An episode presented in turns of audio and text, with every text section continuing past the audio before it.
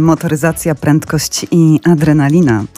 Jeżeli ktoś z Państwa podpisuje się pod tym wszystkim, musi zostać z nami. A czy ktoś marzył, aby choć raz usiąść za kółkiem bolidu Formuły jeden o mocy sześciuset pięćdziesięciu koni mechanicznych? I w końcu, czy jeżeli ktoś choć raz pomyślał, że to marzenie może się spełnić? No cóż, musi zostać z nami. W studiu Radia Lublin gościmy twórcę i pomysłodawcę imprezy Formula Drive Poprowadź bolid F jeden, pierwszego takiego wydarzenia w kraju. Tak więc nie przedłużając, dzień dobry Państwu mówią za konsolety Bogusław Wichrowski, przed mikrofonem Agata Zalewska. Zapraszamy w podróż po największych torach wyścigowych. Podróże małe i duże.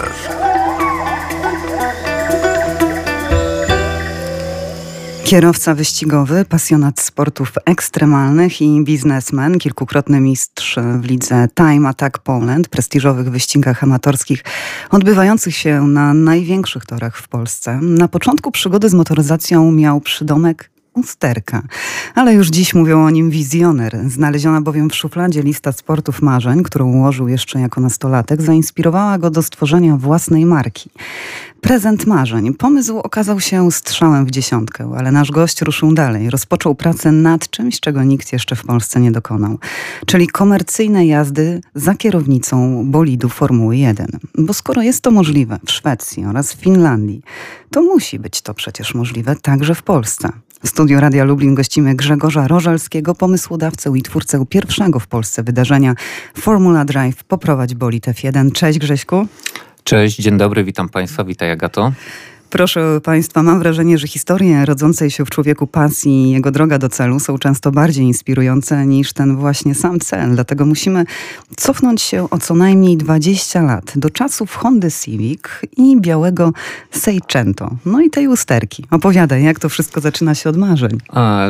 Jako dziecko zawsze marzyłem o ściganiu się, motoryzacja była moim konikiem od zawsze, więc kiedy tylko udało mi się zdać prawo jazdy, kiedy miałem siedemnaście lat, od razu postanowiłem kupić samochód, za pomocą którego będę się ścigał. No i takim pierwszym samochodem, który posiadałem, to była Honda Civic wersji E E dziewięć, czyli tak zwane żelazko, e, którym zacząłem moją przygodę właśnie tutaj w Lublinie, na torze, byłym już torze Zęborzyce, oraz brałem udział w wielu różnego rodzaju kajotesach organizowanych na terenie województwa lubelskiego. Natomiast przechodząc przez te szczeble wyścigów, ucząc się, w pewnym momencie doszedłem do wniosku, w którym stwierdziłem, że nie mogę mieć samochodu, którym jeżdżę po torze i którym będę się ścigał. Dlatego podjąłem decyzję o zakupie niesamowitego samochodu Seicento. Historia tego samochodu o tyle jest zabawna, że za sam samochód zapłaciłem dwa tysiące, a cała przebudowa wtedy kosztowała dwadzieścia, więc przebudowa kosztowała dziesięć razy więcej niż sama wartość auta. Kiedy zacząłem się ścigać tym samochodem, okazało się, że samochód był bardzo awaryjny, więc albo dojeżdżałem nie, do mety... Nie, no niemożliwe, Seicento. Nie, to włoski duch technologii. Natomiast albo dojeżdżałem do mety i udawało mi się wygrać, no, albo nie dojeżdżałem. No i, no i wtedy dostałem taki przydomek usterka. Było to dosyć śmieszne i zabawne, szczególnie z perspektywy czasu. Natomiast warto chyba podkreślić, że takie elementy bardzo uczą charakteru i w mojej historii wyścigów e, muszę przyznać, że ten samochód chyba odcisnął największe piętno e, na moim charakterze. A dlaczego? Czego cię na przykład nauczył? Nauczył mnie pokory, co jest bardzo ważne w wyścigach. Ja zawsze pamiętam, e, jak prezes automobilku klubu chełmskiego przychodził do mnie i mówił: Grzesiek, najpierw trzeba nauczyć się przegrywać, potem przegrywać coraz lepiej, a wygrane przyjdą z czasem. I to jest taka święta prawda i maksyma, która do dziś mi towarzyszy. No ale wracając do tego samochodu, no rzeczywiście nieraz była już taka sytuacja, że kiedy się ścigałem, ten samochód nie dojeżdżał. Pamiętam, może przytoczę jeszcze taką opowieść o tym, jak pojechałem na rajd Kraśnic, na, wyjście, na K J S Kraśnicki, spakowany, samochód przygotowany, bardzo dużo pracy, wjeżdżamy na badanie techniczne, samochód wjechał, no niestety już nie odpalił, więc z badania technicznego musieliśmy go wypchnąć. Ale do, o czym mówię? Mówię o tym, że tak naprawdę dlaczego nauczył charakteru? Ponieważ nauczył mnie tego, że jednak nie wolno się poddawać. Mimo problemów, mimo e, przeciwności losu, zawsze starałem się iść do przodu. No i ten samochód uczył mnie pewnego rodzaju pokory w tym względzie, że kiedy walczyłem, już chciałem zdobyć jakiś tam tytuł, e, czy w klasyfikacji generalnej zająć e, dobre miejsce. Niestety często to się oddalało, ponieważ startowałem, no i niestety nie dojeżdżałem. Ale I... po, powiedz mi, jak w ogóle zaczęła się ta twoja przygoda z, z tymi wyścigami? Co ciebie pchnęło akurat w tą stronę? Ja od dziecka byłem zawsze taką osobą, która robiła niemalże każdy sport mnie interesował. Ja uwielbiałem prędkość, e, uwielbiałem wyścigi, motoryzację. Ja pamiętam jako dziecko to wszystkie w pokoju ściany miałem wyklejone samochodami, mm. więc jakby to od... E, początku jakby cały czas mi towarzyszyło. Więc no nie było wyjścia, kiedy zdałem prawo jazdy. No stwierdziłem, że jednak ten kierunek to jest dla mnie kierunek odpowiedni, że to jest moja pasja w życiu, no i chciałem to realizować. To było marzenie od najmłodszych lat. Nie poddawałeś się. Nie, no i właśnie ten samochód no. powodował to, że mimo tych wszelkich problemów e, cały czas brnąłem dalej. E, przydomek usterka, który miałem, być może koledzy, którzy ze mną się ścigali, to słyszą, no to pewnie się śmieją pod nosem, ale tak, tak było. E, Na początku był przeze mnie taki trochę, nie odbierałem go pozytywnie, ale z perspektywy, z perspektywy czasu, tego co się stało, no to teraz mogę siedzieć, uśmiechać się i śmiać się z tej całej sytuacji. Ale w pewnym momencie, po kilku sezonach stwierdziłem, że no, czas pójść gdzieś dalej, więc no e, ogromny krok do przodu. Z Seicento przesiadłem się na Mitsubishi Lancer Evo osiem, które nie miało już stu dwudziestu koni, a czterysta sześćdziesiąt, wow. e, którym zacząłem się ścigać. Natomiast cały czas moje jazdy obejmowały amatorskie jazdy właśnie na torze w Lublinie, na Kajotesach. No, no i sam te samochody przystosowywałeś do tej prędkości, prawda? To tak, nie by, to było dokładnie niecałe. Tak. Natomiast e, ewolucji, Lancer Evo, który był, to był samochód, który przygotowywaliśmy przez całą zimę. Każdy wieczór spędzaliśmy przy tym samochodzie, żeby go doprowadzić do takiego stanu, w którym będziemy mogli się ścigać nim i będziemy mogli, będzie odpowiednio przygotowany. Natomiast po, jak dobrze pamiętam, dwóch albo trzech latach doszedłem do punktu, w którym mówię, okej, okay, to już jest jakiś poziom jeżdżenia, chcę iść gdzieś dalej, chcę się dalej rozwijać, rozwijać. No i e, padło na G S M P, czyli Górskie Mistrzostwa Polski. Mhm. E, natomiast jazda samochodem, e, Lancerem, no niestety nie należała do tanich i obsługa tego samochodu, więc musiałem sprzedać ten samochód. No i wtedy siadłem za kierownicą Hondy Typer mhm. e, z dwa tysiące czwartego roku. Niestety początki były straszne. To Dlaczego? Były łzy w oczach, bo jeżeli przesiadamy się z tak mocnego A, auta czteronapędowego do tak zwanej ośki, no to jednak różnica jazdy jest powalająca wręcz. No i wtedy już zrobiłem sobie licencję, natomiast trochę miałem przeciwności losu, bo moja pasja do snowboardu, do skakania na desce spowodowała to, że tuż przed sezonem miałem dość poważny wypadek, gdzie połamałem żebra, e, kolana, miałem, powyskakiwały mi ze stawów, e, no i jakby rehabilitacja zajęła dosyć, dosyć dużo czasu. Natomiast jakby ta pasja nigdy nie wygasła we mnie, bo mimo tych przeciwności, wtedy kiedy nie mogłem już w G S M P jeździć, bo był, była połowa sezonu, zacząłem jeździć w zupełnie innych ligach, zacząłem jeździć po torach w Europie, takich torach jak e, Brno, Słowakia Ring. E, ostatnio, ale to już później opowiem o Nur- Nürburgringu, który to dla mnie jest po prostu niesamowita historia, nies- z tym torem związana i niesamowite przeżycia. E, aż trafiłem do ligi Time Attack. To była liga w Polsce, gdzie dużo ścigało się kierowców, których samochody nie spełniały zmian norm w W S M P, czyli Wyścigowych Mistrzostwach Polski. Czyli takie amatorskie, ale bardzo prestiżowe zawody, tak? Tak. I one odbywały się na wszystkich torach w Polsce. Mhm. Pierwszy sezon, który zacząłem, który, w którym zacząłem jeździć, wtedy już jeździłem B M W M trzy, przystosowanym do wyścigów odpowiednio. Udało mi się zająć pierwsze miejsce w klasie, pierwsze miejsce w klasie B M W. No i dużym, że tak powiem, sukcesem był drugi wicemistrz w generalce, gdzie ten samochód tak naprawdę był jednym ze słabszych samochodów w stawce. Więc w dwa tysiące dziewiętnastym roku wracałem jak wygrany na tarczy po tym całym sezonie. Ale... jak to zazwyczaj w motos, motorsporcie bywa, było mi tego za mało, więc podjąłem decyzję o totalnym przebudowie samochodu e, do samochodu tak zwanego w specyfikacji G T R.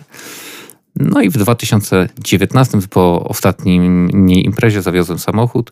No i były przygotowania do sezonu dwa tysiące dwudziestego. Niestety e, firma, która przygotowywała, nie wywiązała się w, w, w, ze zrobieniem auta w czasie. Mhm.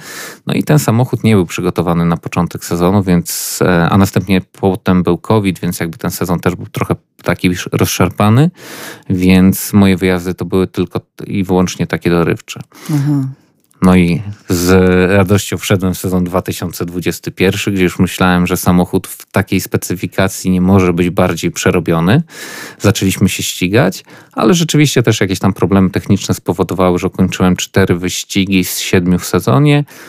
Zająłem drugie miejsce w klasie Open, zająłem, dostałem drugiego wicemistrza w generalce, wygrałem klasę B M W, więc i tak uważam jako sezon, w którym startowałem... Za udany. E, tak, szczególnie tym bardziej, że trzech na siedem wyścigów nie ukończyłem, więc jakby ten finalny wynik i tak uważam, że był dobry. No ale i...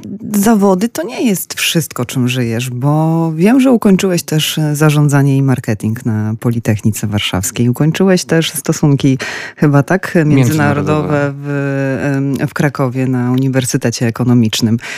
Ty tę właśnie no, dwie różne rzeczy połączyłeś zupełnie, jakoś tą edukację, miłość do takich sportów ekstremalnych i tak jakbyś chciał jednak podążyć tą drogą, ja będę biznesmenem, no bo te kierunki jasno, jedna kształcą człowieka biznesu.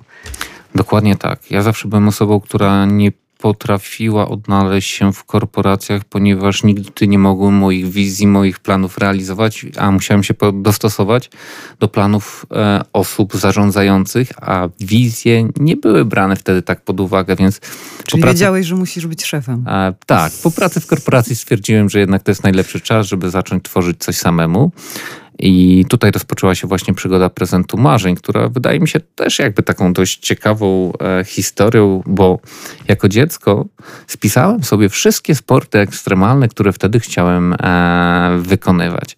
No i kiedy już kończyłem studia, e, w domu rodzinnym odnalazłem tą kartkę i stwierdziłem, okej, okay, ten czas już minął, już kończę studia, może warto zacząć próbować. No i rzeczywiście zacząłem próbować, zacząłem szukać miejsc, gdzie mogę doko- skakać ze spadochronem, e, szukałem różnego rodzaju bungee, jeździłem nawet po Europie, e, szukając mostów, gdzie ludzie skaczą, żeby oddać tam taki skok.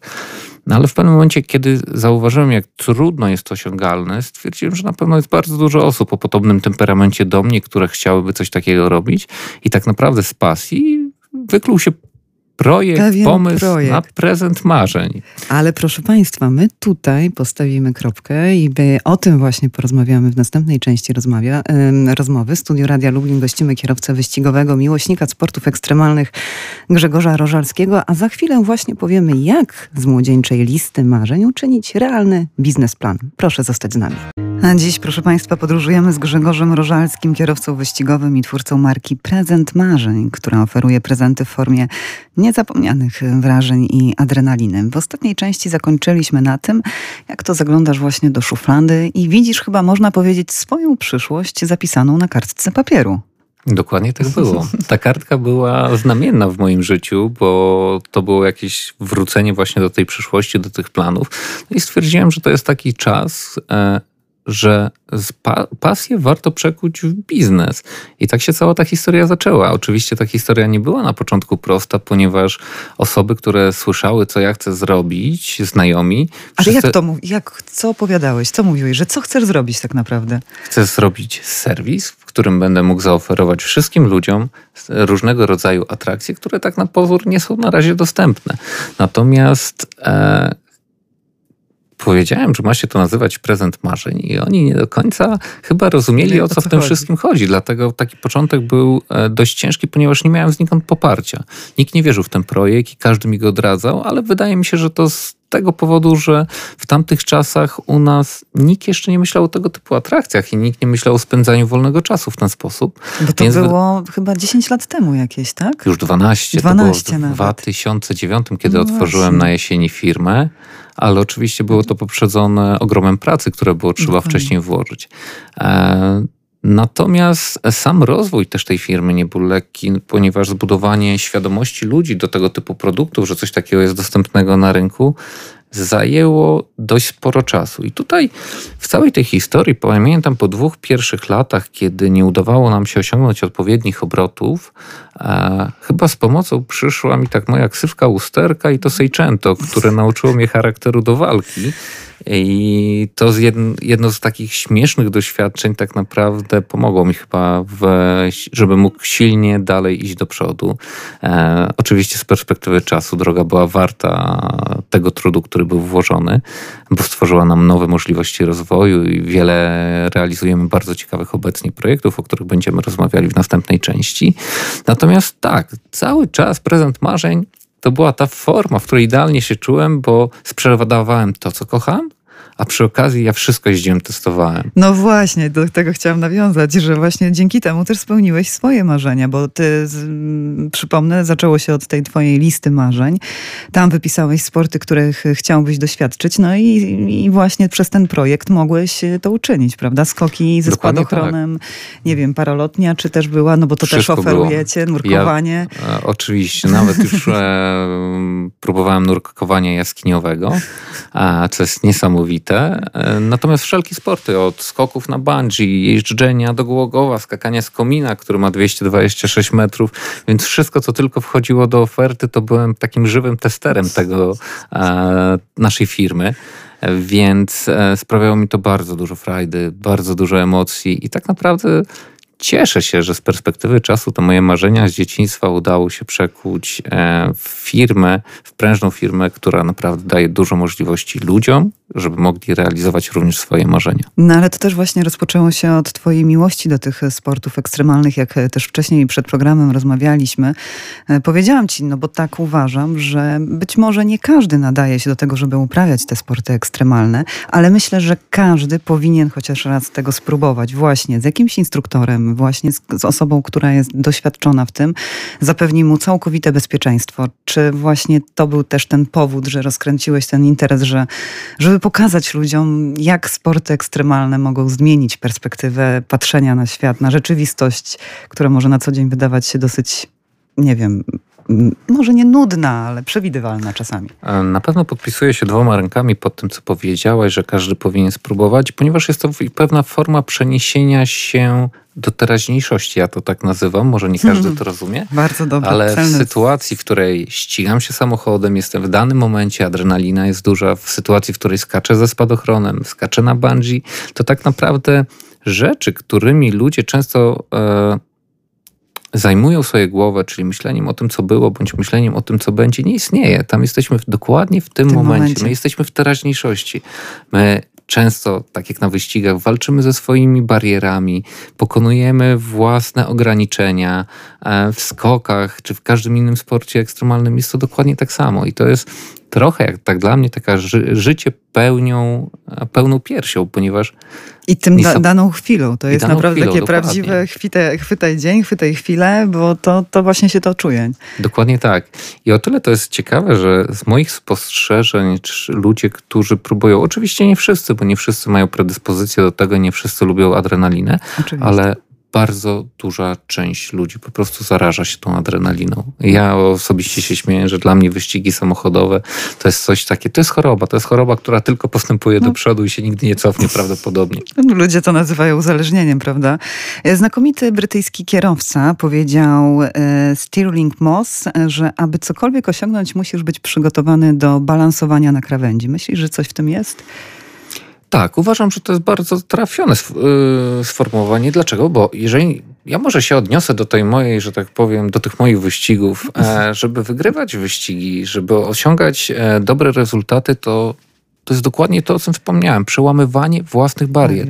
My po każdym przejeździe siadamy, analizujemy trajektorię, analizujemy prędkości, punkty hamowań, analizujemy odpowiednio, czy mieliśmy problem z balansem samochodu, jak nim pracować i tak naprawdę to jest cały czas e, popra- zwiększanie, optymalizowanie tego wszystkiego, a za tym też idzie pokonywanie własnych barier, bo jednak mózg podpowiada nam hamuj, a my jeszcze nie możemy hamować, musimy ten punkt przesunąć.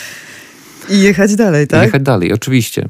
Więc y, miłość do, do motoryzacji została jednak i stworzyła też y, kolejną markę chyba twoją. To jest Go y, Racing, tak? Tak. W międzyczasie właśnie po prezencie marzeń kolejną marką był Go Racing, który de facto skupił się już na sprzedaży samych jazd z super samochodami na torach, a, która już... A, może powiem tak, zapotrzebowanie na rynku robiło się coraz większe, więc chcieliśmy jakby wyodrębnić pewną część tej firmy, pewną markę, która jakby zwiększyłaby jeszcze zainteresowanie klienta i byłaby bardzo dopasowana do segmentu ludzi, którzy akurat tego poszukują. I tak, tam właśnie wtedy powstał Go Racing. To mhm. też ciekawa historia, że udało nam się przejąć tą markę w niesamowity sposób, ale może dzisiaj o tym nie będę mówił, mhm. ponieważ by to trwało i trwało. Ale tak, tak właśnie wyglądało właśnie z Go Racingiem. Mhm. I cały czas jednak ta motoryzacja u ciebie zostaje, czyli idziesz tym jednym wyznaczonym sobie kierunkiem. To jest ten główny twój kierunek. To znaczy, to jest główny kierunek, natomiast nie idę tylko nim. Szukam mhm. alternatyw, szukam nowych rozwiązań, szukam rzeczy, które dotychczas u nas, e, których nie było i staram się rozwijać firmę e, w różnych kierunkach. Natomiast absolutnie moim konikiem jest motoryzacja cały czas. I sam też nie odpuszczasz, no bo ja domyślam się, że to potrzebuje jakiejś twojej podzielności uwagi, no bo biznes to biznes, a jednak za to, żeby wsiąść za kółko i poprowadzić, no to już jest też inna para kaloszy. I tak i nie. Tak naprawdę ja cały czas uważam, że pewne przełamywanie barier do szkola, do szko- do Szkola, do, do szkolenia. Szkolenie się podczas jazd i poprawianie siebie, to jest to samo jak w biznesie. W biznesie też patrzymy, jakie są działania, je analizujemy, staramy się poprawić, zrobić coś jeszcze lepiej. Więc szczerze mówiąc, w mojej tej ścieżce zawodowej e, te wyścigi miały ogromny wpływ, ponieważ ja tak naprawdę walkę z sobą przekładam na walkę rynkową.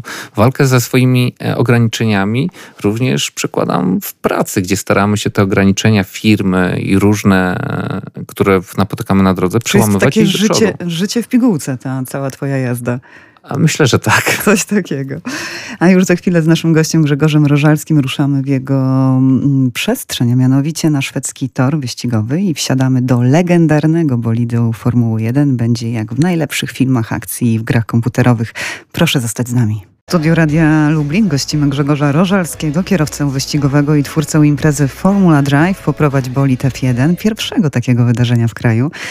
No i proszę Państwa, tak zastanawiałam się, jakie zadać pytanie dotyczące Formuły jeden, aby nie było zbyt laickie i kompromitujące. I tak, proszę Państwa, powstało najbardziej laickie pytanie i najbardziej kompromitujące, ale muszę poznać odpowiedź. Czym różni się jazda zwykłym autem od jazdy bolidem F jeden?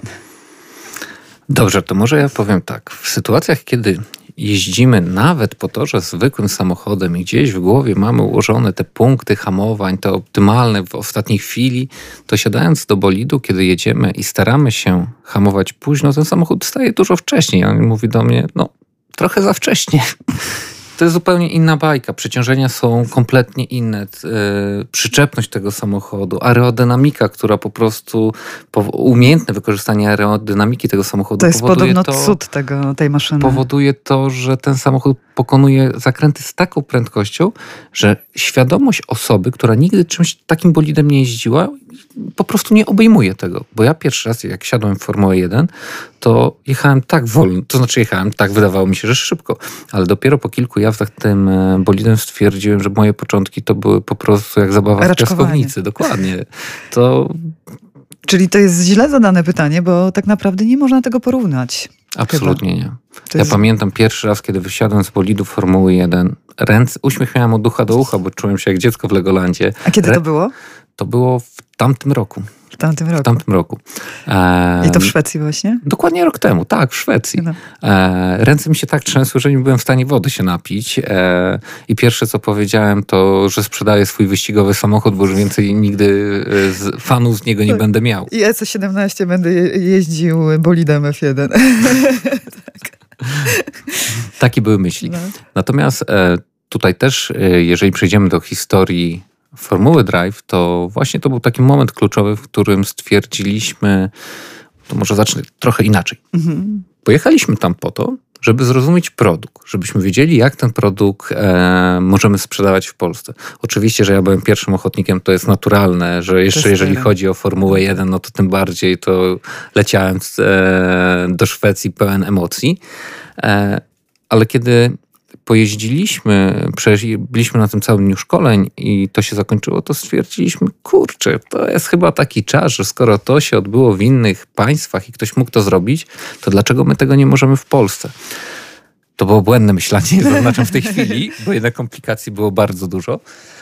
Ale to był taki moment, w którym jakby zakiełkował nam ten pomysł po raz pierwszy, żebyśmy mogli coś takiego zrobić w Polsce. No i co poczułeś, jak już wysiadłeś z tej, z tej maszyny? Jakie były pierwsze emocje? Ręce się trzęsą, uśmiech do, od ucha do ucha, a co jeszcze? Nieobliczalna euforia. Takiej na, taka euforia, której nawet teraz nie wiedziałbym, jakbym opisał, jakbym mógł opisać słowami. Naprawdę pół godziny to chodziłem uśmiechnięty, jak siebie widziałem w lustrze, to myślałem, że coś mi się z głową stało, no bo to niemożliwe, że uśmiech sam z twarzy nie schodzi. Eee, adrenalina trzymała mnie bardzo długo, ale, ale powiedziałem... Co, co spowodowało najwięcej właśnie takich emocji w tobie? Co, ta prędkość? Ta to masz... może tak, zaczniemy po no. kolei.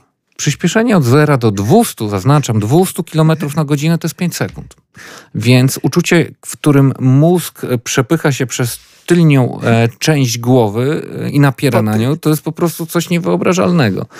Hamowanie tym samochodem, z tym bolidem z tak dużych prędkości, niemalże przy szykanach do no, zera, powodowało to, że wydawało mi się, że z kolei płuca przez klatkę mi się przecisnął. To jest... Kiedy nie mieliśmy doświadczenia z czymś takim i nie czuliśmy takich przeciążeń, to jest w ogóle nie do wyobrażenia. To trzeba po prostu wsiąść, trzeba zobaczyć. I poczuć to. Robert Kubica w jednym z wywiadów powiedział, że życzyłbym każdemu poprowadzenia takiego bolidu, bo jest to przeżycie nie do opisania właśnie. To samo, co ty praktycznie. Rzeczywiście życzyłbyś każdemu coś takiego? Absolutnie tak. Żeby to... Absolutnie to zmienia e, postrzeganie naszej rzeczywistości i jakby optykę tego, ponieważ... E, Może nie chciałbym tego zachwalać i mówić w kółko tymi samymi słowami, ponieważ te emocje mi się strasznie udzielają z tego, co było i bym tylko o tym mówił. Natomiast e, to jest taka rzecz w życiu, że każdy, kto kocha motoryzację, powinien spróbować. Bo życie jest krótkie, a takich emocji, no niestety, e, jeżeli nie spróbujemy, to... to ciężko będzie w ogóle w jakikolwiek sposób o tym... E, poczuć to, zrozumieć, to tego się nie da tego zrozumieć, nie da, to trzeba poczuć to trzeba po prostu. poczuć, to są pewne takie rzeczy. Wyczytałam też, że koszt projektowania i budowy takiego bolidu wymaga setek godzin w tunelu aerodynamicznym, a koszty często przekraczają sto milionów dolarów. To to jest po prostu maszyna niczym naprawdę statek kosmiczny. No i tak wygląda. Dokładnie. Te, te wielkie koła nad kokpit, no ja nie wiem, no ja to tylko kojarzę z zabawkami, jak jako dziecko jakieś rysorki czy coś takiego. To może tak. Proszę sobie, wyobraźcie państwo, że taki bolid przy prędkości stu trzydziestu kilometrów mógłby jechać po suficie. Tak, bo aerodynamika spowodowałaby to, że siła e, byłaby wytworzona na tyle duża, że miałby przyczepność. To, to jest w ogóle niewyobrażalne wręcz. To jest niesamowite, tak. Też właśnie słyszałam, jak to Robert Kubica tak porównywał, że, że właśnie takim bolidem można, nie, nie odczepiłby się po prostu od tego nie. sufitu. Decyzja o tym, aby takie komercyjne jazdy bolidem F jeden wprowadzić w Polsce, zapadła, gdy sam właśnie tego doświadczyłeś w Szwecji, czyli to był ten, ten taki moment, kiedy powiedziałeś, to musi, to musi to tutaj zadziałać u nas? Powiedziałem, zrobimy to. Nie ma wyjścia, po prostu to zrobimy. Natomiast na początku wydawało się to dość prosto, no bo wydawało nam się, że skoro mamy podwykonawcę wtedy w Szwecji, znajdziemy tor w Polsce, e, ustalimy terminy, on przyjedzie i zaczniemy to realizować. Okazało się błędnym założeniem, ponieważ e, najpierw w Polsce nam nie uwierzyli w to, że chcemy sprowadzić bolidy Formuły jeden do Polski. Wydawało im się to tak abstrakcyjne, że wizyta mojego kolegi na jednym torze zakończyła się tym, że rozmowa, nie, to jest niemożliwe, co pan opowiada. Nie, nie ma takiej możliwości, że coś takiego odbyło się w Polsce. Ale dlaczego? Co jest taką przeszkodą, żeby... żeby sprowadzić taką maszynę do nas? To znaczy przeszkód fizycznych nie ma, ale są mentalne. Kiedy nigdy no czegoś właśnie. takiego w Polsce nie było, to ludzie ciężko jest, ludziom ciężko jest uwierzyć, że coś takiego może się zdarzyć. Natomiast e, wydawało się to na początku prostym elementem, ponieważ przywieziemy, zrealizujemy, koniec kropka.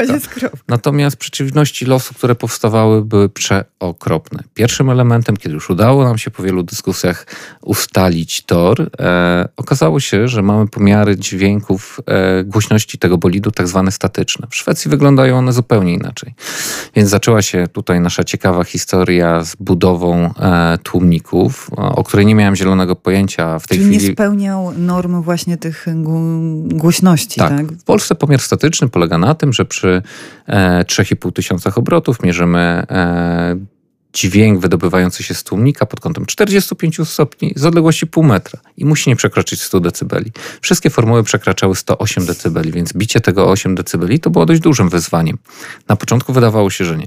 Natomiast samo projektowanie tych tłumników e, polegało na tym, że kiedy konstruowaliśmy tłumniki w Polsce, wysyłaliśmy je do Szwecji, one przechodziły tam e, testy na bolidach, sprawdzali temperaturę kolektorów wydechowych, sprawdzali, czy silniki się nie będą grzały, czy gdzieś nie będzie dochodziło do kompresji i zaakceptowane tłumniki Tłumniki wysyłaliśmy do producenta silników, który dopiero mógł nam zaakceptować, więc to nie była prosta droga typu zrobię tłumnik, założę i będzie działać.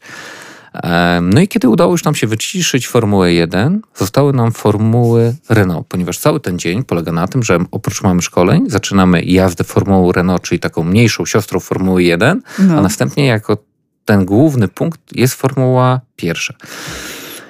No i kiedy już jedną nogą cieszyliśmy się, że odnieśliśmy sukces, okazało się, że nie jesteśmy w stanie wyciszyć tych mniejszych formuł Renault, mimo wysłania sześciu czy bodajże siedmiu tłumników. Eee, I nie mogliśmy zrozumieć problemu. Więc naszego inżyniera, Darku, jak słuchasz, to cię pozdrawiam.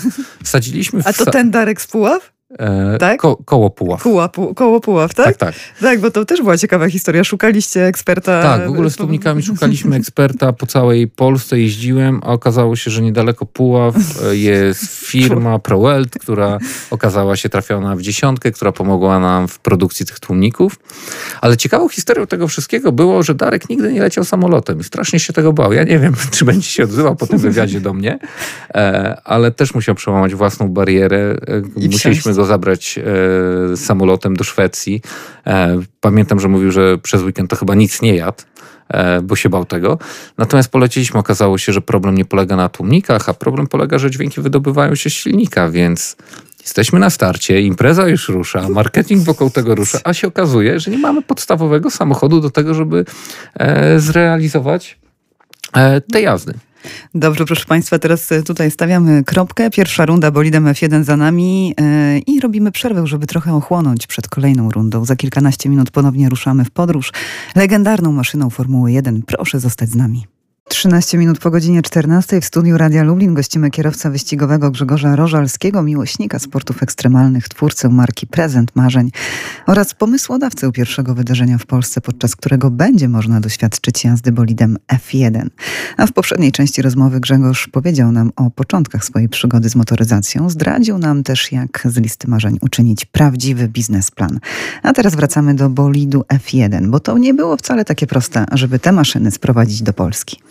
Tak, tak jak powiedziałem, rzeczywiście nie było to proste i w momencie, w którym już udało nam się wygłuszyć te bolidy F jeden, Williams W dwadzieścia dziewięć, okazało się, że samochody, którymi przed e, Formuły Renault, którymi będziemy jeździć na całym e, evencie przed bolidami Formuły jeden, nie jesteśmy w stanie ich wygłuszyć. No i stanęliśmy w kropce. Co dalej w takiej sytuacji? Mm. Tu już wszystko jest przygotowane, wszystko mamy, e, już kampanie ruszają wokół tego, a stoimy w miejscu i nie, nie wiedzieliśmy na chwilę wtedy, jak z tego wybrnąć.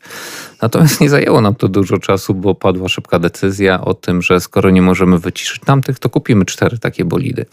No i tu się rozpoczęła moja dość ciekawa przygoda po Europie, po różnych krajach, w którym spotykałem niesamowitych ludzi, niesamowitych pasjonatów motoryzacji. Eee, Pierwsze dwa bolidy kupiliśmy we Włoszech od teamu, który przygotował je do sezonu dwa tysiące dwudziestego drugiego, ale jakoś tak rzutem na taśmę trochę wpłynęliśmy na nich, że w końcu udało nam się e, uprosić ich, żeby nam je sprzedali. Natomiast mieliśmy tylko dwa bolidy. Co dalej? Potrzebujemy cztery. W Europie takich bolidów nie ma. I e, Sporo było poszukiwań, natomiast trafiliśmy na pewnego pana, który jest pasjonatem Formuły Renault. Jak się okazało później, e, on składa takie samochody. Więc e, oczywiście szybko samolot, polecieliśmy do Anglii, spotkaliśmy się z nim i proszę Państwa, ja byłem w szoku, co ja tam zobaczyłem? Chodząc na warsztat, tam były bolidy z lat pięćdziesiątych, siedemdziesiątych. Muzeum. Widziałem samochód Nigela Mansella, słynnego kierowcy wyścigowego z siedemdziesiątego szóstego roku, który przez nich był odbudowywany element po elemencie. On wyszedł, będzie wyglądał jak nowy z fabryki. Przeglądałem całą kartę wtedy, tych wjazdów jego na tory. Dla mnie, jako miłośnika no motoryzacji, właśnie. To było tak niesamowite doświadczenie, że aż ciężko to opisać.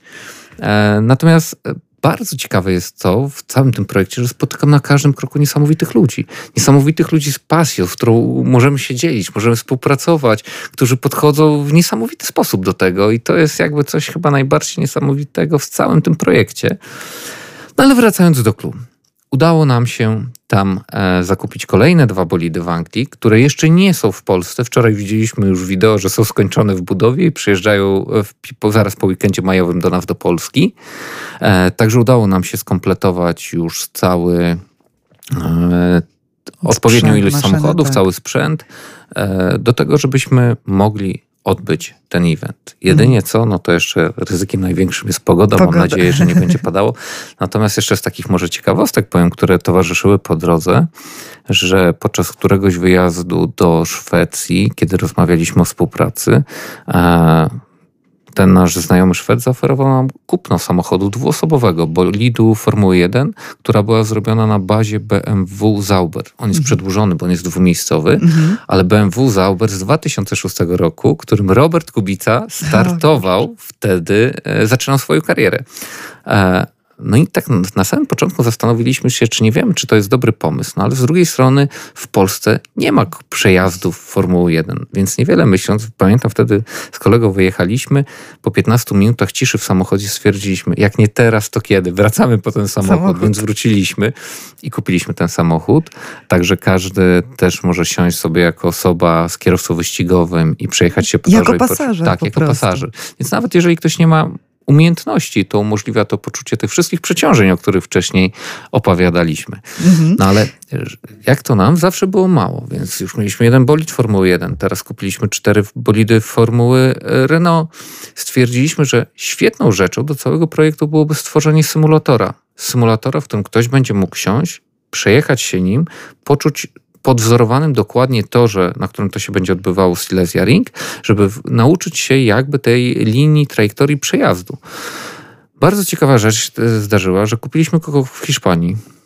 Ten symulator, e, ten tak? symulator mhm. który był zbudowany na zasadzie pneumatycznych elementów. Natomiast kiedy go przetestowaliśmy, stwierdziliśmy, nie, u nas tak lekko nie może być. Ten symulator się naszym zdaniem nie nadaje. Musimy go kompletnie przebudować. I stworzyliśmy pierwszą taką konstrukcję w Polsce. Stuningowany gdzie jest, symulator. Gdzie jest na silnikach śrubowych i dokładnie pełnowymiarowy bolid. Formuły, to jest akurat McLaren M P czterysta trzydzieści. Jedzie dokładnie tak jak, i zachowuje się dokładnie tak, jak zachowują się formuły, którymi jeździliśmy na torze. Więc dodatkowo do całego eventu każdy będzie miał możliwość spróbowania najpierw w symulatorze, że w momencie, kiedy wsiądzie już do bolidu, będzie zaznajomy z torem i pewną dynamiką jazdy tego. Mm-hmm. Ja znowu powołam się na Roberta Kubicę, no bo po co szukać gdzieś tam zagranicznych autorytetów, no skoro mamy Kubicę. W jednym z wywiadów powiedział on, że jazda bolidem jest dużym wyzwaniem, także psychicznym i żeby siąść za kierownicą takiej maszyny, to wymaga dobrego przeszkolenia, ale nie tylko właśnie z metodyki prowadzenia pojazdu, ale ważne jest także to przygotowanie umysłowe. Czy tak jest? E- To znaczy każdy kierowca, który jeździ, musi zachować spokój umysłu i to jest podstawa. Żebyśmy jechali bezpiecznie, musimy mieć czysty umysł, czystą głowę do tego, żeby odpowiednio reagować i analizować e, naszą drogę, nasz przejazd. E, natomiast e, tak jak Robert powiedział, no tutaj dużo podstawą tego wszystkiego jest głowa. Jeżeli w głowie nie ułożymy sobie przejazdu, nie ułożymy sobie kątów, pokonywania zakrętów, punktów hamowań, to nas, nasz przejazd nie będzie wydajny. A formuła dodatkowo sprawia to, że tak jak mówiłem w poprzedniej części, te punkty hamowań są dużo później niż podpowiada nam głowa. Głowa nam mówi nam hamuj, a tak naprawdę możemy przejechać jeszcze dużo dalej i dopiero później zahamować. Czyli ponieważ... to, tego wszystkiego trzeba się wcześniej nauczyć na pamięć, tej całej, tego całego toru, tak? To znaczy nie trzeba, ale ja uważam, że dobrze jest, że jeżeli ktoś chce skorzystać z tego, żeby miał możliwość przejechania się chociażby symulatorem, żeby zrozumiał, żeby poznał tor. No jednak jak znamy tor, to jest zupełnie inna jazda. Ja, tak jak wspomniałem Ci na przerwie, nawet jeżdżąc na zagraniczne tory, żeby się ścigać, ja mam symulator, do którego wsiadam, na którym uczę się jeździć, uczę się toru, ponieważ każdy tor jest inny. Więc dopiero w takiej sytuacji, kiedy ja się przeszkolę, mogę pojechać i walczyć o jakieś dobre pozycje na torach zagranicznych. A jak zachowuje się organizm? Bo to jest niesamowita prędkość, tak jak mówiłeś, no sam ten fakt przyspieszenia w cztery, tak, pięć sekund do dwieście kilometrów na godzinę. Dokładnie tak. No, przeciążenia są olbrzymie, tak. Więc e, jakby sprawność fizyczna jest bardzo mile widziana, ponieważ, e, tak. ponieważ e, może akurat wyobraźmy sobie taką sytuację. Jeżeli kierowcy wyścigowi e, na świecie jadą Formułą jeden przez jedną godzinę bądź półtorej godziny i poddawani są takim przeciążeniom, takim przeciążeniom, to sprawność fizyczna jest podstawą do tego, żeby oni mogli to wytrzymać. Natomiast w naszym przypadku, w naszym w przypadku programu Formuła Drive, oczywiście nie jeździmy tak dużo. Jasne. I to jest jakby element takiego zasmakowania tego mhm. samochodu, spróbowania, ale tak pytam właśnie ogólnie, że to się przydaje, tak? Nawet dla ciebie, w twojej... Oczywiście. Ja, żebym mógł jeździć, to już od lat e, trzy razy w tygodniu mam siłowe treningi, dodatkowo dochodzi rower, gdzie muszę bada- pracować nad kondycją. Z tego powodu, że czasami osobom się wydaje, że okej, okay, siedzisz za kierownicą, fajnie sobie jedziesz no, samochodem. No nieprawda. Tam e, umysł pracuje na takich obrotach, analizuje tak drogę, e, że ja może przytoczę moją historię kiedyś z Poznania, kiedy jechałem tak zwaną er er kę, czyli wyścig równoległy. Po sześciu okrążeniach, kiedy zatrzymałem samochód, to aż mi pot w butach chlapał. E, Taki był stres i takie były emocje. Ja wyszedłem cały, byłem mokry. Ja wyglądałem, jakbym wyszedł spod prysznica. Więc jakby no, ta kondycja jest podstawą do tego, żeby móc się ścigać. To też są emocje przecież. Oczywiście, trakcie... to na bardzo wysokim poziomie. A czujesz tę prędkość, będąc w środku? Czuć ją tak bezpośrednio? Na... Oczywiście, że tak. Natomiast e, niezależnie, czy jedziemy formułą, czy jedziemy samochodem, my odczuwamy tę no prędkość. Tak. Ta prędkość jest bardzo odczuwalna, ale to jest też swojego rodzaju taka choroba. Ja kocham prędkość, ja uwielbiam jechać szybko, ja kocham szybko pokonywać zakręty, odpowiednio ustawić ten samochód tak, żeby mieć odpo- optymalną trajektorię do wyjścia. Natomiast... To jest ważne, że to, no właśnie, mm, czy jak kochasz tę prędkość, czy jesteś w stanie, czy kierowca wyścigowy jest w stanie poruszać się po normalnych drogach? Myślę, że tak, bo dla mnie takim trochę abstrakcyjną sytuacją u nas w kraju jest likwidowanie tych wszystkich torów wyścigowych, gdzie młodzież może trenować, może się uczyć, może rozwijać swoje umiejętności, umiejętności kontrowania mhm. w sytuacjach jakichś zagrożenia, uślizgu i tak dalej. I ja powiem na swoim przykładzie. Jeżeli ja, kiedy ja byłem młodym człowiekiem, to oczywiście często tak jest, że takie osoby wyjeżdżają na drogę i chcą jechać szybko. No ale to po to właśnie są budowane tory na całym świecie. Chcesz jechać szybko? Zapraszamy cię na tor. Pokaż, Trzeba stworzyć odpowiednie warunki. Się. Tak, tam są warunki, które nie zagrażają szczególnie innym osobom, innym użytkownikom drogi. I ja z mojej perspektywy wiem, że po takiej jeździe, czy to na Kajotesie, czy na torze, czy na czymkolwiek, ja wracałem do domu sześćdziesiąt na godzinę, bo nie miałem siły czasami jechać. Więc e, dlatego ja strasznie ubolewam nad tym, że dużo torów w Polsce jest likwidowanych, chociażby jak tutaj w Lublinie nasz tor na Zęborzycach, który, mhm. że tak powiem, był, e, jest wspomnieniami z mojego dzieciństwa, bo tu się uczyłem właśnie jeździć. Mm-hmm. Jeszcze sobie na chwilę wrócimy do tego bolidu. On wykonany jest w dużej części z włókien węglowych. Chodzi o to, żeby był ultra lekki, prawda? To jest bardzo ważne. Dokładnie tak. W każdym samochodzie wyścigowym jakby stosunek mocy do masy jest podstawowym elementem, więc dlatego bolidy buduje się z tego typu komponentów. Proszę sobie wyobrazić, że bolid, który ma sześćset pięćdziesiąt koni mocy, waży pięćset pięćdziesiąt kilo. Dzięki temu stosunkowi on jest w stanie przyspieszyć właśnie do dwieście pięć sekund. On jest w stanie dużo szybciej zahamować, ponieważ ta masa bezwładności... Państwo tego nie widzą, ale masa Grzegorz, bez... jak to mówi, to po prostu taki coraz większy uśmiech na, na jego twarzy. Dokładnie tak, a ta masa bezwładności jest dużo mniejsza, więc jesteśmy w stanie szybciej wyhamować. Więc szczerze mówiąc, kiedy podniosłem pierwszy raz koło od Formuły jeden, to myślałem, że się przewrócę, bo no prawie nic nie ważyło.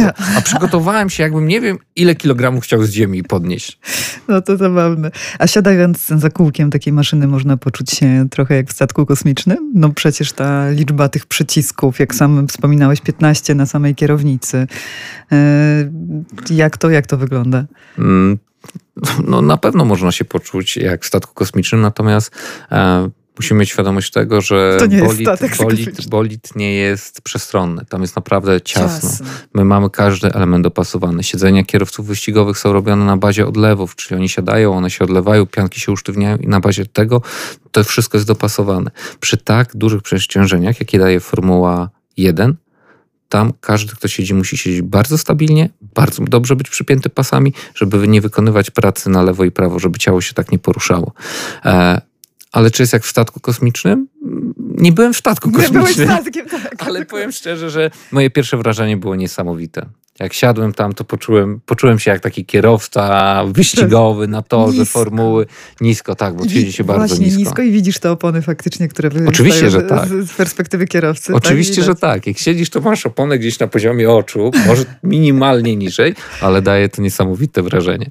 No i to, właśnie, bo jeszcze jak rozmawialiśmy, taki, nie wiem, takich rund pokonuje się, nie wiem, pięć, tak? Bo takich pętelek. To, to znaczy mówimy zazwyczaj... o programie Formula Drive?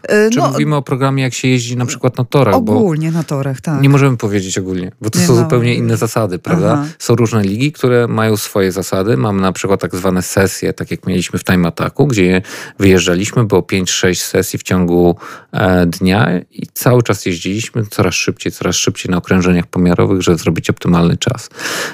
W Formule jeden z kolei mamy inaczej. Mamy trzy treningi, potem mamy kwalifikacje, no i mamy wyścig.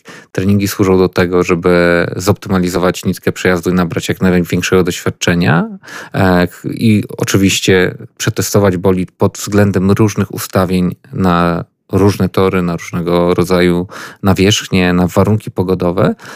Potem mamy kwalifikacje, gdzie mamy Q jeden, Q dwa, Q trzy i najlepsi przechodzą e, poszczególne te kwalifikacje.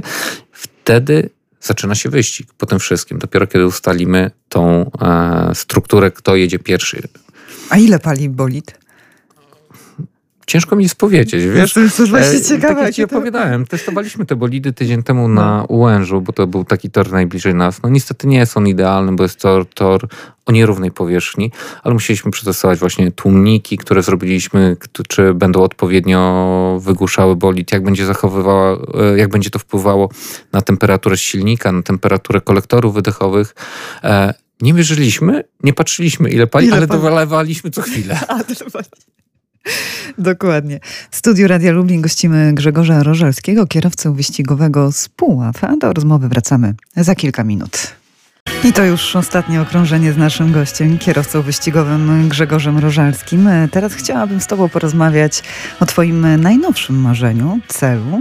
Przygotowujesz się do Górskich Samochodowych Mistrzostw Polski. Dokładnie tak. Jak to Dokładnie będzie tak. I dwudziestego drugiego maja już mam pierwsze eliminacje. Natomiast ja na początku wywiadu powiedziałem, że samochód, którym się ścigałem, wydawało mi się, że już przerobiłem do stopnia, w którym nie można go przerobić. N- nigdy tak nie jest. Samochód został w tym roku rozkręcony na śrubki pierwsze, cała konstrukcja została na nowo przebudowana e, właśnie też pod Górskie Mistrzostwa Polski. No i to Górskie Mistrzostwa Polski zawsze były takim moim marzeniem. E, tak jak wcześniej wspominałem, przy samochodzie, którym miałem się ścigać, jakby nie doszło do, do skutku, między innymi przez wypadek, jaki miałem, e, ale to już jest taki czas, że jak nie dziś, to kiedy. No, ale w jakim, na jakim to będzie dokładnie terenie?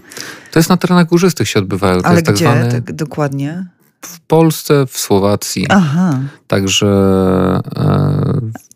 to z reguły są zamknięte odcinki drogi, które mhm. są raz, że kręte, dwa z reguły, no z reguły zasady może.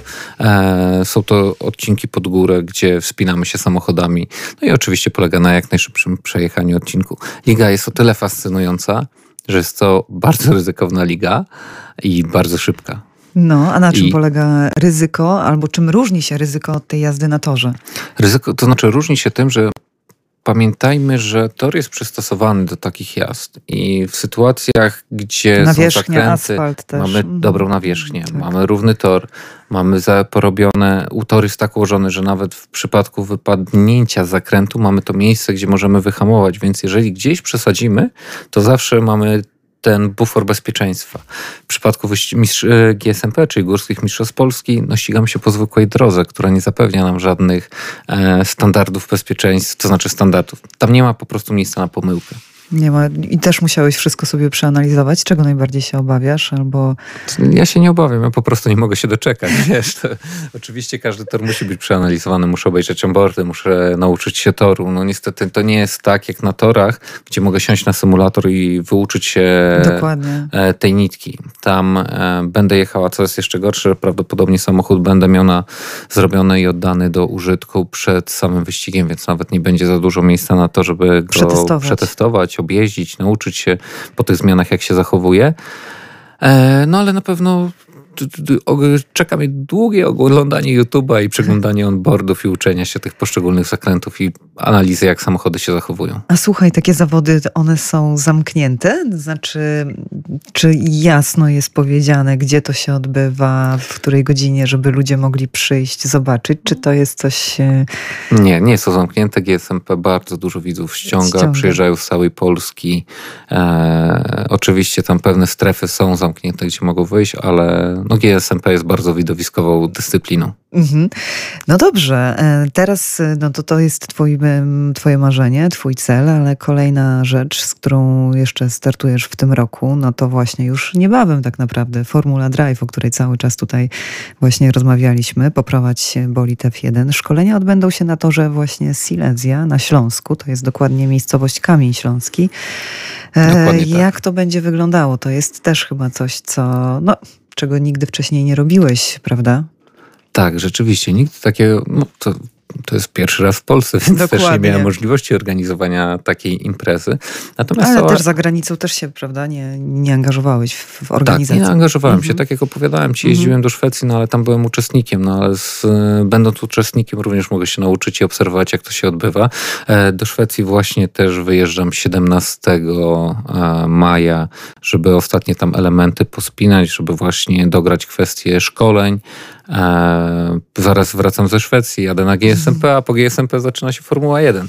Ale ogólnie w, z Formułą jeden jest tak, że z naszym tym eventem, że mamy trzy rodzaje szkoleń.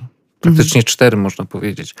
Pierwsze szkolenie jest to szkolenie zachowania się na torze, zasad panujących na torze, żeby wszyscy tego przestrzegali, no ponieważ bezpieczeństwo jest jakby podstawą. E, więc bardzo rygorystycznie musimy do tego podchodzić. Mamy szkolenie z zasad jazdy po torze. I mhm. mamy szkolenie z zasad jazdy samochodem Formuła Renault i szkolenie z zasad jazdy samochodem Formuła. A jakbyś teraz miał powiedzieć takie trzy podstawowe właśnie zasady bezpieczeństwa, które należałoby zachować? Zależy na którym szkoleniu. No jeżeli na przykład, jeżeli mówimy mhm. na przykład o jeździe na torze, bardzo istotne jest to, żeby każdy przestrzegał zasad panujących, czyli flag, co oznacza czerwona, co oznacza żółta, co oznacza niebieska. Mhm. E, każdy... Czyli umiał czytać znaki po prostu. Dokładnie tak, mhm. ponieważ cała obsługa toru jest tam po to, żeby dbać nad bezpieczeństwem. Więc jakby to szkolenie podstawowe, szczególnie u ludzi, którzy nie mieli doświadczenia, mhm. jest bardzo istotne, żebyśmy my na tym torze się rozumieli, żeby oni wiedzieli, co się dzieje, jak mają się zachować. Jeżeli e, samochód wypadnie z toru, no wszyscy muszą zwolnić, nie przerywamy wtedy, prawda, musimy zjechać e, do momentu wyjęcia tego to, samochodu. Natomiast takich zasad bezpieczeństwa no, bardzo istotne jest samo zachowanie kierowcy. Niestety kierowcy muszą mieć oczy na, dookoła głowy, muszą mhm. widzieć, co się dzieje z przodu i muszą widzieć, co się dzieje z tyłu. Bardzo ważne są zasady. Jeżeli jeden z kierowców będzie jechał szybciej, jak ma podejść do wyprzedzania, e, której strony się trzymamy, e, jeżeli widzimy szybszy pojazd za nami, więc e, de facto... Ustępujemy, czy właśnie nie? Ustępujemy. To nie jest wyścig. Ja zaznaczam, to nie jest wyścig. To jest taki day, experience day no. e, z formułą, więc tutaj pewne zasady zostają wprowadzone. No, jeżeli widzimy szybszy samochód no, i kierowcę, który potrafi szybciej jechać, puśćmy go. Tu się nie ścigamy. Tutaj ma być, to ma być zabawa. A jakbyś miał powiedzieć o takich predyspozycjach, które należy spełnić, żeby zostać takim wyścigowym, takim kierowcą wyścigowym? Po pierwsze, na pewno trzeba to kochać. Po drugie, uważam, ogólnie, tak, tak, trzeba być upartym w tym, co się robi, bo jednak dążenie do celi nie jest takie proste. No, tutaj przypominam cały czas tą moją historię z Seicento i przydomki Musterka, kiedy samochód mi się psuł i wielokrotnie myślałem, żeby już sobie odpuścić. Że teraz to jest być może z perspektywy czasu zabawne, ale wtedy kosztowało cię dużo pracy, energii i pewnie znaczy, bywały takie momenty zwątpienia, że... Oczywiście, tak jak w normalnym życiu, jak no, u każdego. Zaczynamy jakiś sport, zaczynamy się go uczyć, no te momenty zwątpienia zawsze przychodzą. No ale istotne to jest to, żeby je po prostu przetrwać, żeby sobie z nimi poradzić. I to jest to, co powiedziałem na początku. Te święte słowa, które będę pamiętał do końca życia i powtarzam moim dzieciom, nauczmy się przegrywać. Przegrywajmy coraz lepiej, a wygrane będą przychodziły same. I to jest taka dewiza chyba, która mi po tamtym okresie została. E, natomiast jak dążymy do celu, musimy być w tym uparci, konsekwentni, nie możemy odpuszczać. Tak, ale to są takie, bym powiedziała, predyspozycje miękkie. Jeżeli chodzi właśnie o coś takiego, co stworzy z nas kierowcę, dobrego kierowcę, oprócz tego, to coś jest, jakaś, jakieś inne umiejętności, które trzeba posiadać, tak jak w każdym, nie wiem, w sportach jest to zwinność, siła, cokolwiek, a tutaj coś takiego jest? To znaczy tutaj na pewno nie, zwin, siły nie potrzebujemy, no właśnie, prawda? Tak, to znaczy to siły zupełnie... takiej, takiej fizycznej, tak. Natomiast potrzebujemy, organizm musi być wytrenowany, żeby mm. on przez cały dzień tych jazd jednak wytrzymał, bo jest to stres, napięcie ciała jest cały czas. Natomiast ciężko mi jest, tak powiem szczerze powiedzieć, wiesz, jakie To jest jakie chyba powinni... też taka, być może to, co mi przychodzi do głowy, to taka szybka, szybka umiejętność podejmowania decyzji i taka szybka reakcja też na to, co się dzieje. No tam cały czas mamy do czynienia z taką prędkością, że to jest to szybkie myślenie, ta szybka reakcja, to jest chyba coś, co jest bardzo ważne. Tak, to jest na pewno bardzo ważne, ale to jest też tak, że kierowcy są wyuczeni. Mhm. To... Jak tego można się wyuczyć? Mm, na przykład jadąc samochodem, który wpada w poślizg, no. automatycznie kontrujemy, prawda? Częstym problemem kierowców jest, że zaczynają kontrować późno i zaczyna ten samochód obracać. I ja się zastanawiam nad e, jedną rzeczą, czy kierowca wyścigowy, czasami są to takie ułamki sekund, że to ciało, że mózg nie zdążyłby zareagować. To ciało musi reagować. I to wszystko czujemy. Jeżeli wyjeździmy ileś godzin, nauczymy się jeździć, to te rzeczy przychodzą tak samo.